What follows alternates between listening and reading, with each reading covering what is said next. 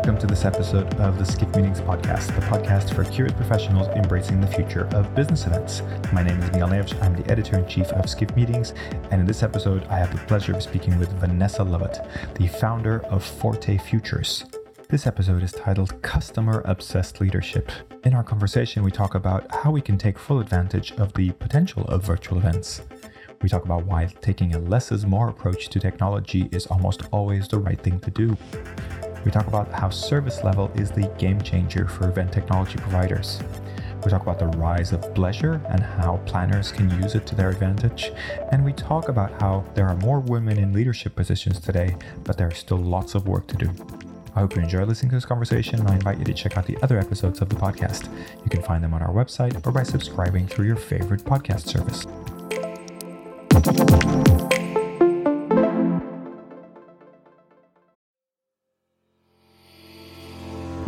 Travel Portland presents a meditation for meeting planners. Close your eyes and picture your conference in Portland, Oregon. Your budget is totally under control. With no sales tax, you've saved thousands, which you spend on a group dinner at one of Portland's incredible restaurants. The food, delicious. Your attendees, delighted. And the glory, all yours. Portland, yours to find, yours to share.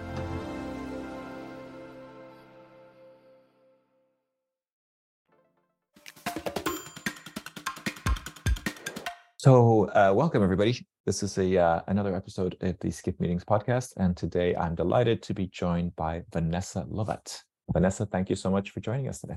Oh, thank you very much for having me. It is absolutely brilliant to have the chance to do this with you.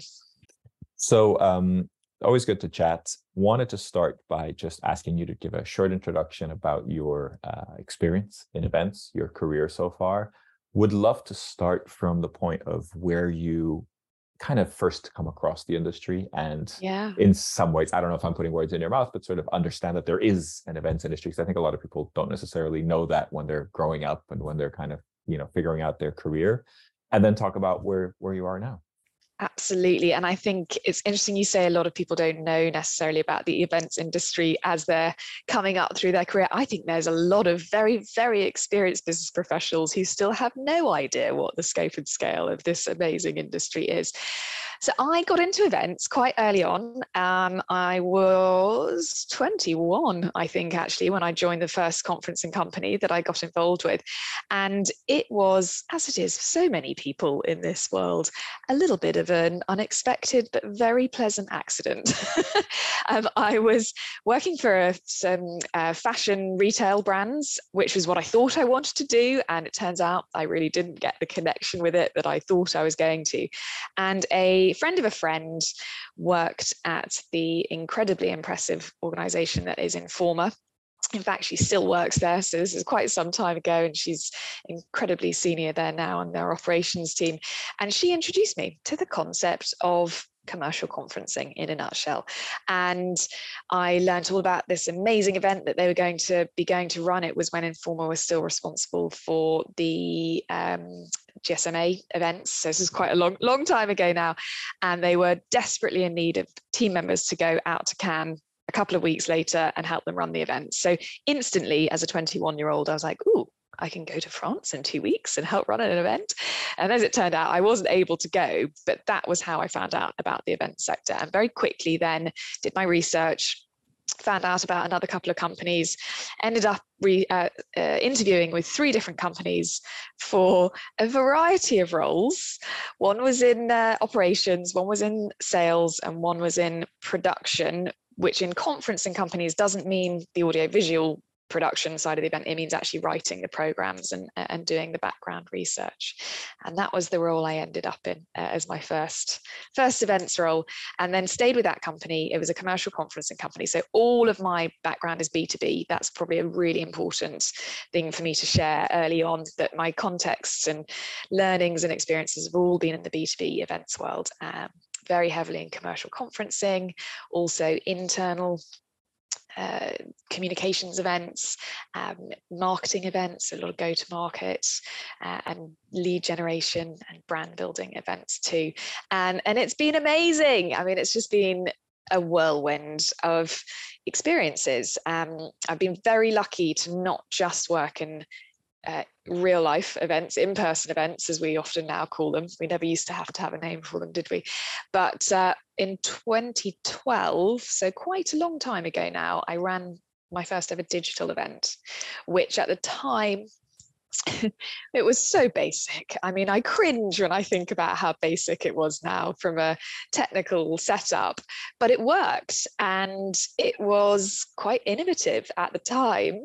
And I spent a lot of time then working on digital only events, which pre pandemic made me something of, a, of an oddity actually in the in the sector. There weren't a lot of people doing that. Can I just ask that's a really interesting uh, kind of part of the journey but i can, kind of just ask what was the motivation for doing virtual events from the company or from the yeah I, yeah I, I so this makes me chuckle as well actually.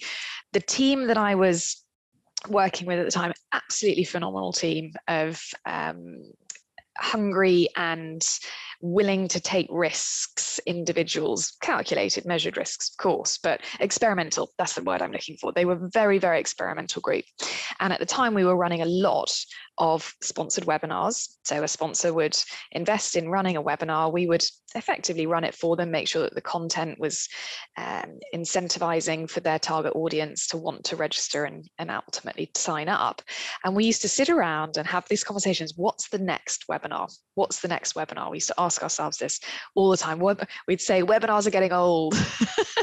and you know that we were so wrong. They really weren't, as it turned out. But because we were running so many of them, at the time they felt like they were perhaps getting a bit stale and we were looking for a new solution to offer to sponsors but also something a little grander i guess than a webinar and a standalone session we wanted to be able to offer a, a more uh, wholesome, I guess, or holistic experience online.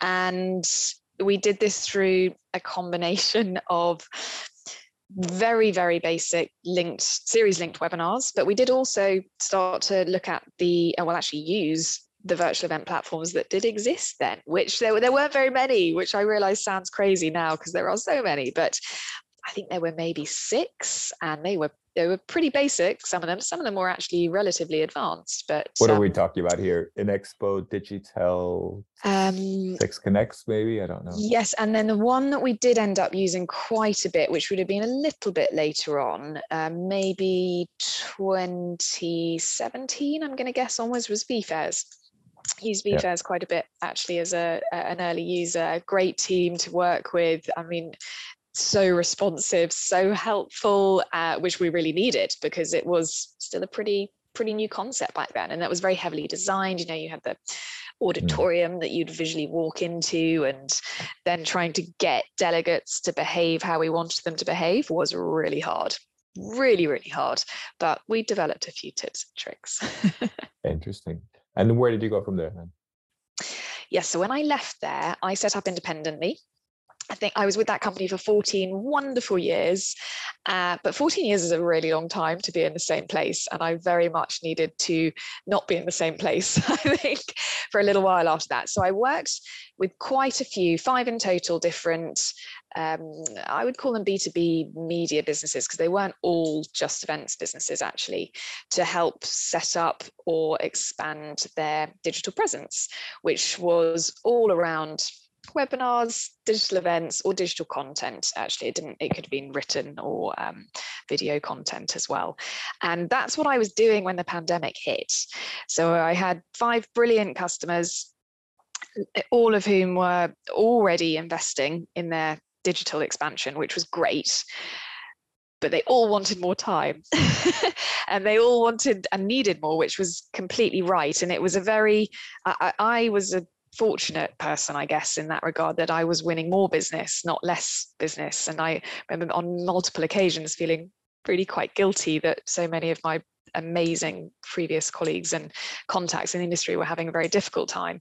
Um, but it became quite overwhelming. I couldn't keep giving them all more time. And so I realized I needed to make a change somehow, which was either cutting down to two of them and trying to uh, do uh, enough work for, for those two but actually, what I ended up doing was a complete change in tack, going from being organizer side to supplier side. So I joined one of the virtual event platforms.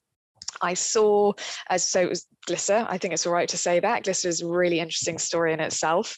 Absolutely. And, Let's call names. Unfortunately, Glisser yeah, is no longer. unfortunately, business, but, uh... uh, that was a actually very sad sad moment when I learned about that, but that can come later. Um, so I saw Mike Piddock, who was the founder of Glisser, speak on a webinar, and I thought everything he said I agreed with, and everything he said was the future of events, to be honest. So I sent him a LinkedIn message and asked him if I could have a job. And uh, many many conversations later. There was plenty of due diligence and, and rigor in the process but i joined glisser and had an absolutely incredible time with them. I was nearly two years just under by the time i left. And that experience of seeing such evolution on the event tech side of the sector um, such development and, and growth and expansion, in my opinion, on the whole approach to events across the sector was humbling at times to see. It was um, frenetic at times to be part of such a fast growing startup. And it was truly fascinating to see how many different use cases uh, for events the different uh, customers were taking and to see the different goals and objectives and challenges and frustrations. Uh, and I really did find that that role was a great, great privilege to have. I will always think back on it with such fondness. And also the relationships built were just, yeah, phenomenal, fantastic. So really Question great about that moment in time. So mm. the start of the pandemic or the first few months, that the big lockdowns, etc. Mm. Um, were you surprised at how, I guess, how the industry struggled to figure out virtual events? Because I think we were both in in positions where we were sort of pretty comfortable with that. Yeah. And I was certainly surprised at how I, I understand, of course, that the venue people and the catering people there was no business in virtual events mm. but there mm. were so many kind of content focused people and organization focused people that i felt really were sort of completely lost and i was so surprised that they couldn't figure out how to do what they did in a virtual do you know what i think it is or was actually it was was fear uh, I, so, so yes i agree with you i agree with you i i found it at times a little bit frustrating how afraid people were of making mistakes of the technology actually itself. I think there was a lot of, I'm not a tech person, I don't get it, I can't understand it. And actually, a lot of it is even then was pretty plug and play. Was it always perfectly intuitive and brilliantly designed? Absolutely categorically not, because a lot of this stuff was developed at breakneck speed and not how anyone would have done it by um, any normal process or or normal effort. Um, but I, I, you're particularly making me remember a conversation I had, and it was about, I think it was about uh, embedding a Zoom key, well, not even embedding, it was inserting a Zoom key into a virtual event platform so that it wasn't Glisser, it was um, before I joined Glisser, so that the attendees would be able to see the live stream, which was just basically Zoom feeding into a virtual event platform and it was Brella actually. I remember now it was Brella, and the the team just couldn't get it. They couldn't get that. All they had to do was copy and paste a key, and just put it into Brella into the box that said insert stream key here. and this conversation went on for about an hour with this sort of deep seated fear that they'd done it wrong. Um, because they hadn't done it before. So I don't, I, I wasn't critical of individuals who were struggling with it and also at the same time as struggling with huge volumes of change at work also struggling with often incredible pressures at home. Um, but it was yes it was surprising i suppose. Uh, it, it felt very comfortable what to do for me and it didn't feel scary of how we actually going to make this event happen. It was all the usual live event moments of whew, sitting on a knife edge is it all going to go okay? Um, but it, yes it did feel like we weren't advanced enough uh, uh, perhaps as an entire sector and we'd allowed ourselves to mm. not pay enough attention to the future. But i think a lot of people have recognized that since and we've been forced to to modernize in a time frame that we probably would have been a lot slower if we hadn't been yeah. forced to take this approach Absolutely. and i agree with you i don't think there's any point in criticizing uh, people or anything like that it was obviously a lot of pressure and a lot of fear it was more from the sense of i guess the somewhat sort of distancing of the industry in general from technology that i think yeah. continues to be a challenge in some ways, yeah, right? Because we, I, we sort agree. of had this great test and then suddenly it was panic stations and then we figured it out.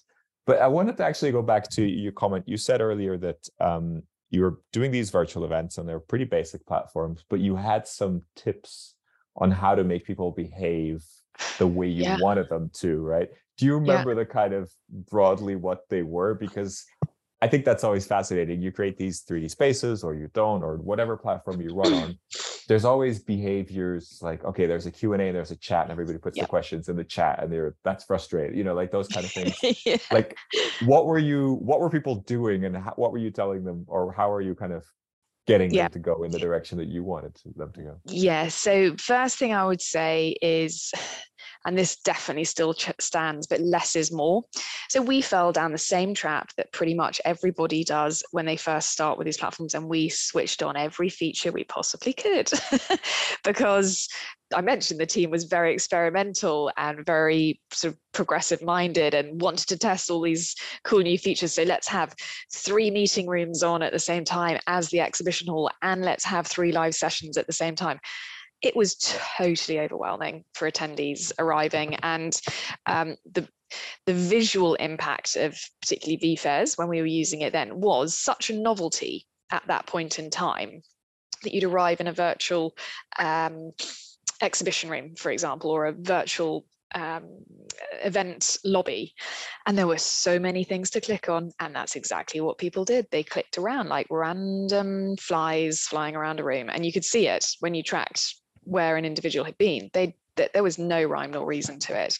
So actually, less was less is more was the approach we took, which was to really minimize the volume of activity going on simultaneously and to make it much harder for someone to just click around randomly all over the shop and be very very clear with the notifications which again at the time people mostly had notifications enabled because it was uh, a different era when people were a little bit more open to that and it was still in the novelty factor um, to be much clearer with signposting around the events as well, which I think is something you have to continue to do today with um, both in-person and and online events. Actually, it, you just got to tell people what to do. It, it sounds so simple, but folks like to be told at events, in my opinion. On the whole, there are some events that are exceptions to that rule. And they're very, very heavy networking events. So I'm going to leave that group of events out of this statement.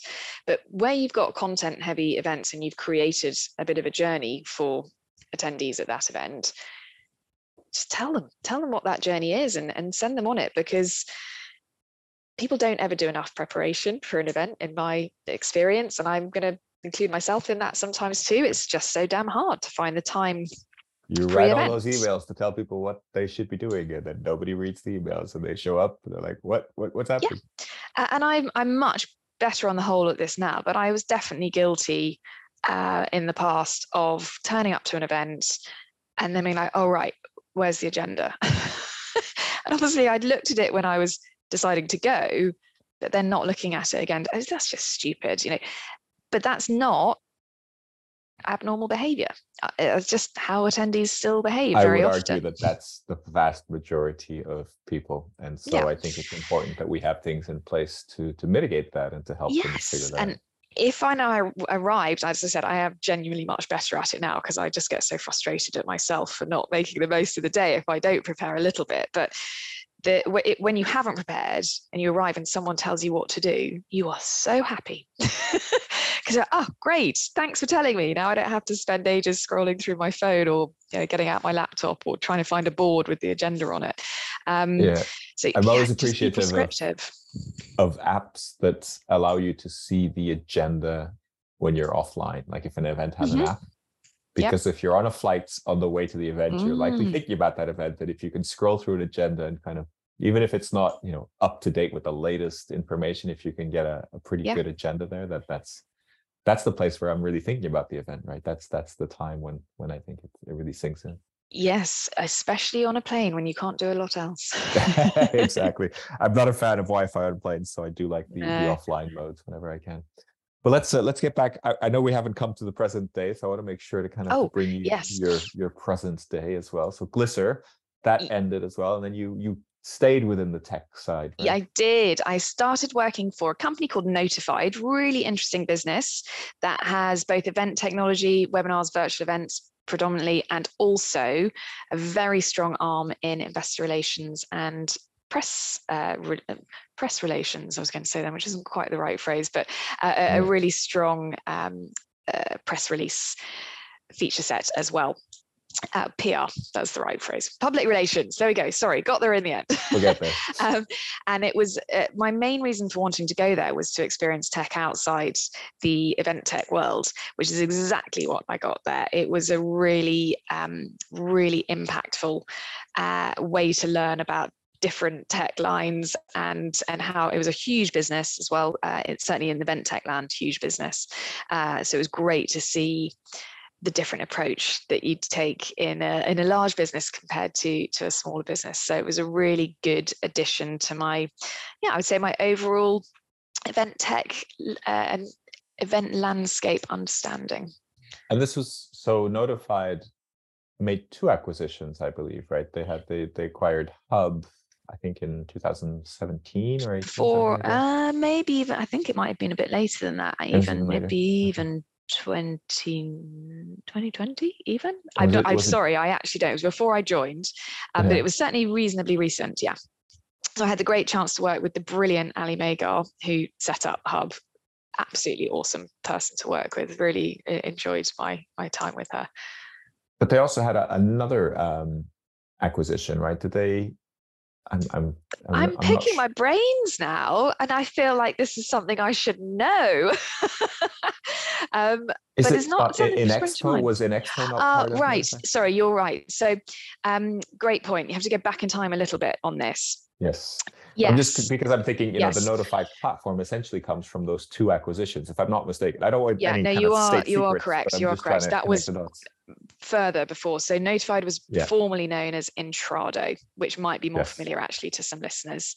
And uh, INXPO, uh, yes, I believe you're correct, was acquired by Intrado quite a while ago. I think that one might have been more of the time frame that you were thinking actually, and Hubb was more more Yeah, recent. Hubb was actually pandemic time. 2021. I'm just reading now. So Yeah. yeah, it was it was definitely Uh, so yes, you're absolutely absolutely correct. Sorry, I was thinking in more recent times.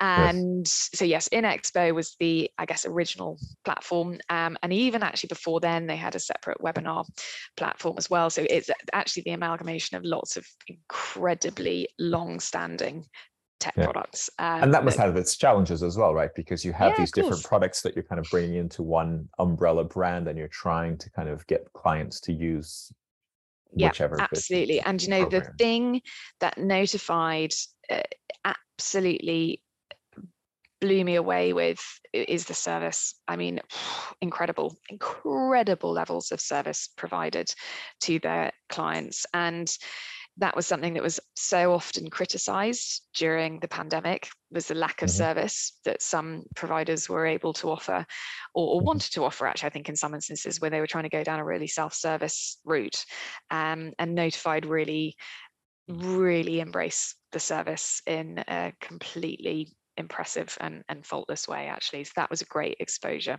piece for me as well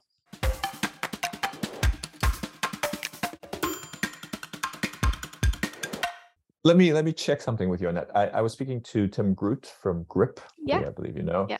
and he had a comment that I've been re- meaning to really expand on, which was if the tech is equal, you know, if the, if the solutions offered between two solutions is is relatively equal, service level will always be the decision.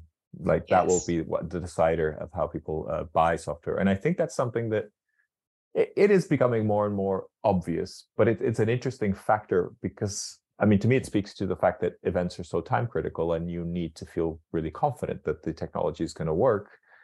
And you're only going to feel that if you know that the service is going to be there, right? That the support is going to be there. but yeah. I but like you say, I think that whole SaaS model, I think a lot of the tech companies have this dream of everything being yeah. self-service, and then that's not what event managers want. So I've I, have i have said this several times to um, often within businesses I've been working in, and and I'm going to stand by it for now. On the whole, the event sector. Eh, let me change that. Sorry, virtual event platforms will struggle with a fully SaaS model because the event, the nature of events doesn't fit into a fully SaaS model in that they are events are not repeatable repeatable repeatable repeatable in exactly the same fashion. They are rarely as frequent as most SaaS, SaaS platforms would be used. Let's just take salesforce because everyone's familiar with it. A user of salesforce will be going in there but will be living in there probably on a daily basis, multiple logins per day, cannot do their work without using it pretty much every day. Totally different to a virtual event platform where you may only need it twice a year. You may need it five times a month, sure, but you may not need it that frequently. And so you are never going to be retaining and engaging the users in the same way as you would on a sort of slightly more typical SaaS approach. Now, there are certain um, event tech solutions that are a little bit better suited to being completely self-service, plug and play, really, really nice and simple, and that's awesome. Uh, but the nature of events and the uh, the uh, the sort of I was going to say seasonality, but I don't mean quite literally by the seasons. I mean the infrequency of use, quite possibly, that would be associated with events make it very, very hard uh, for a full SaaS model. There are other reasons beyond that as well, but it's uh, the principle looks good on paper. In practice, difficult, really difficult. Yeah. I, I, think it's that uh, high stakes and time specific yep. nature of events, right? When you have so many people logging in at one time, whether if it's in person or, or, or you know virtual, but technology just has to work and yeah. And I think if you imagine a really, really crucial internal communication event, where, so if I think of one in the past, I'm not going to name the company, but Big Four is probably okay. Every single employee across their globe was invited to the event. It ran over a 24 hour window. And at one point, the CEO addressed the audience. You know, that moment in time it, I've actually got goosebumps thinking about the, the pressure associated with that from a delivery perspective is insane. And even if, in my opinion, that CEO was going to log into someone's Salesforce instance to go back to the Salesforce comparison, I think it's quite likely that somebody would have contacted Salesforce to say, by the way, our CEO is going to log in and check this out. Can we just make sure everything's perfect? so, and in reality, that never actually happens, but it is such high stakes, as you say, and it's again quite hard to fit that into a repeatable SaaS model. Yeah, I, there's a I don't know if you've been following the kind of Shopify anti meetings thing that they're doing. I haven't. I I need to know this.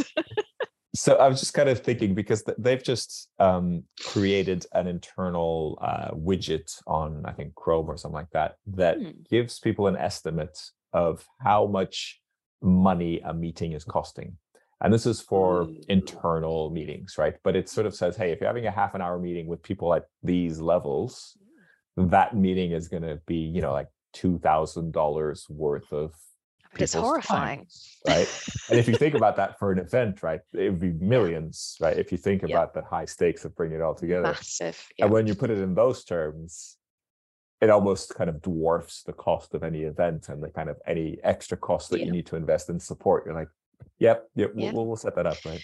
Well, and actually that leads on to something which I feel very, very passionately about in the B2B event sector at the moment is that you have to make events worth people's time because it's not just the cost, you know, maybe they've got to fly somewhere, but it's the the the unmeasured cost of them not doing their regular work and it's i think that's a much bigger priority for folks now when they're attending or certainly when they're reviewing their experience of an event is was it actually worth my time i think we're way more discerning with our time now especially if travel is involved i still think people are very um, selective about what travel they are and aren't willing to do at this point in time. And sure, that may continue to soften because I think that's even softened over the last 12 months. But is it actually worth their time as well as the cost?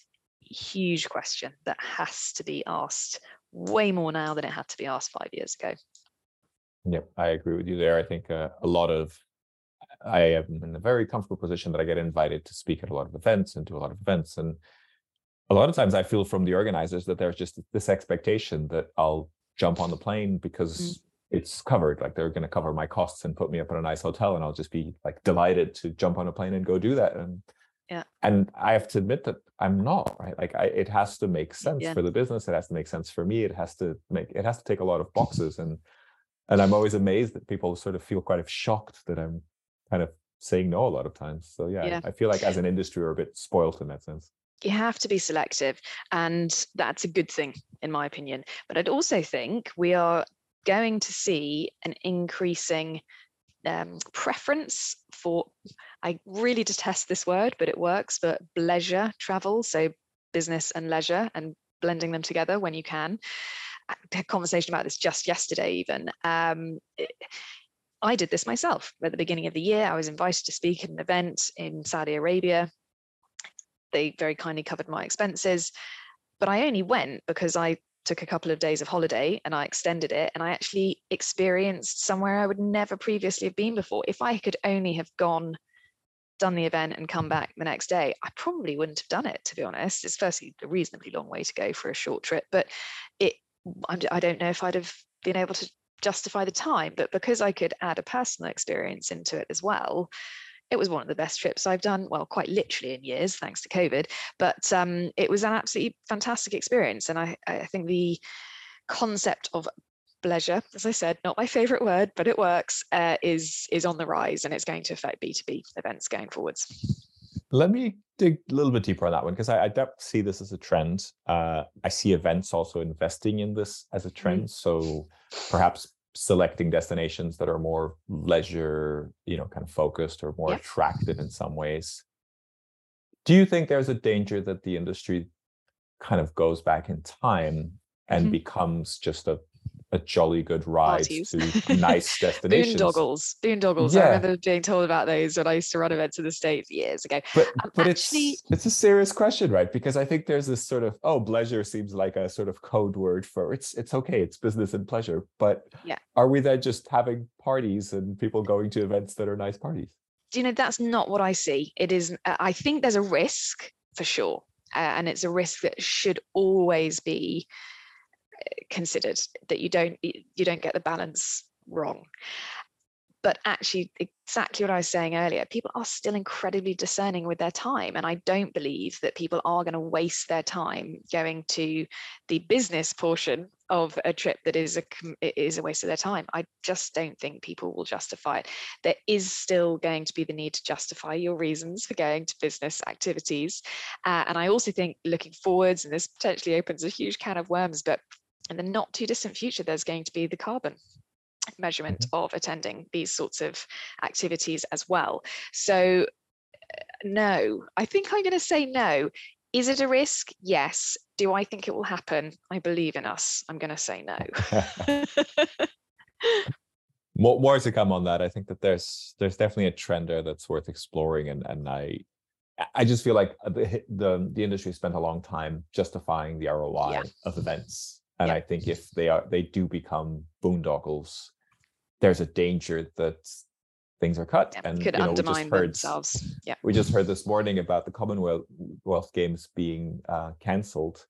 Bit of a different reason for that, and it's not directly related. Yeah. But I think there's an element of the politics around investing a huge amount of money in yeah. a public event like that, and a state kind of saying, "No thanks." You know, we said we'd do it, but actually, it's way more expensive than we thought it was going to be and we'd rather invest in hospitals and schools yeah and yeah. it's hard to argue against that.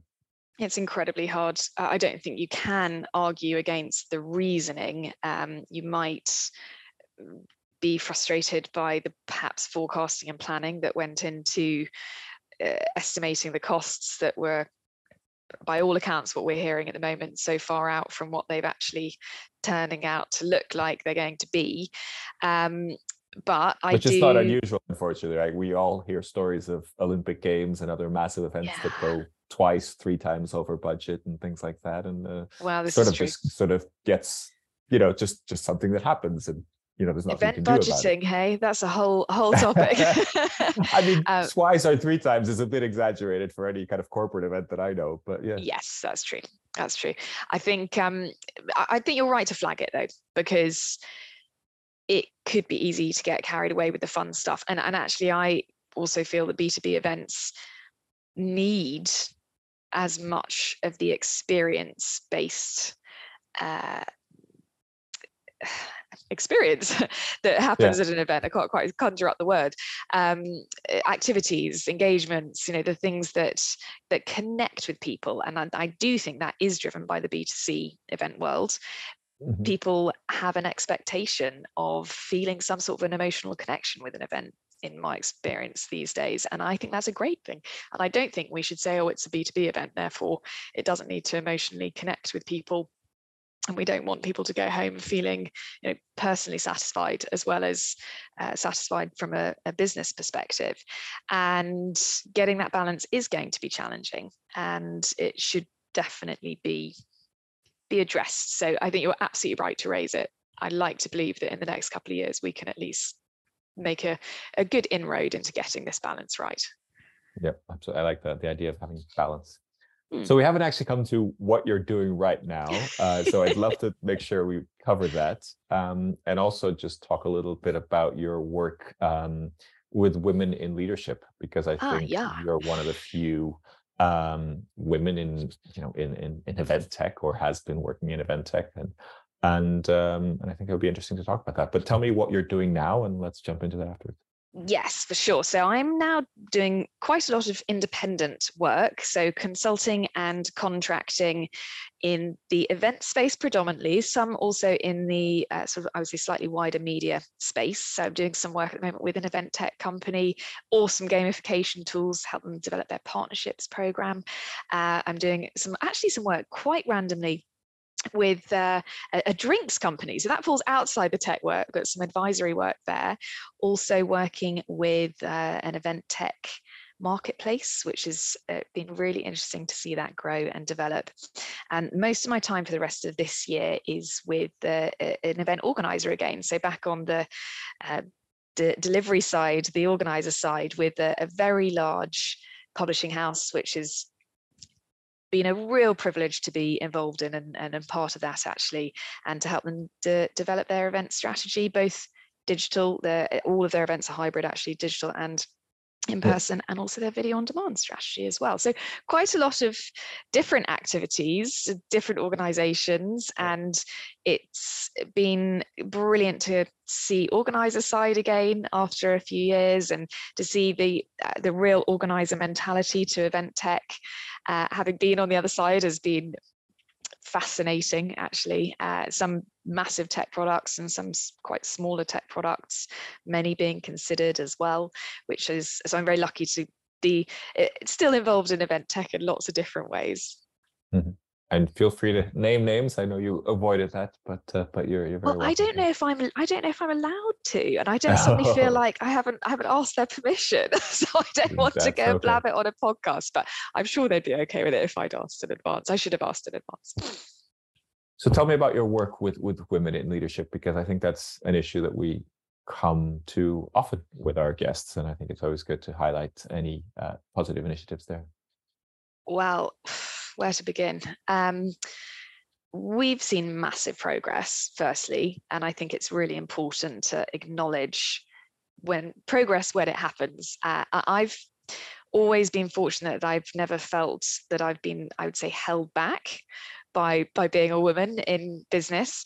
Uh, there are definitely moments when I go, oh, not many other people here in this room who um, what I would automatically assume would identify as being women. But um, it, I do think we've made great progress, and there's a lot more that we can continue to do. I think just to raise the profile of women and, and female leadership in this sector and not just the tech side actually. Um, i think it's important to address it across all elements of the event sector. One thing that really stands out to me which tells me we still need to do more on this uh, and i wish i could remember the exact numbers and i apologize that i can't but there was a very interesting um, survey result released was probably the beginning of this year, and it talked about uh, different seniority levels throughout the entire event sector. I would say it's probably more organizer side than supplier side if there was a, um, a trend in there. And what was very clear is that at the lower levels and the mid levels, it's the, the sector is still very female dominated. Um, but actually, there's more higher, the, the higher up you go, the the lower that number drops and the more likely you are to see that companies have male leadership at the top. And that to me does say we're, we're still not getting something quite right with retaining women in this space. Well you know this reflects is reflected in many companies uh, sorry industries not just the event sector. So we have got a lot more to do and i think a lot of this comes around enabling all of the workforce to have flexibility, all of the workforce to have good access to parental leave, uh, which I know in theory in the UK at least, which is where I'm based, in theory, parental leave is um, much better now, or at least what's available. It doesn't mean people necessarily take it yet because they don't necessarily feel that they can take it. But I think we're, we're, there's progress, and we've just got to keep pushing it and keep enabling both male and female leaders to to enable each other. Actually, I don't think it is one-sided. I don't think it's just about women making a change. I don't think it's just about men making a change. I think it's a really collaborative effort. It's amazing to see organisations like Women in Exhibitions thriving and they really that organization is thriving. It's fantastic to see um, and i'm sure it will continue to thrive and there's some wonderful male advocates that are part of that too.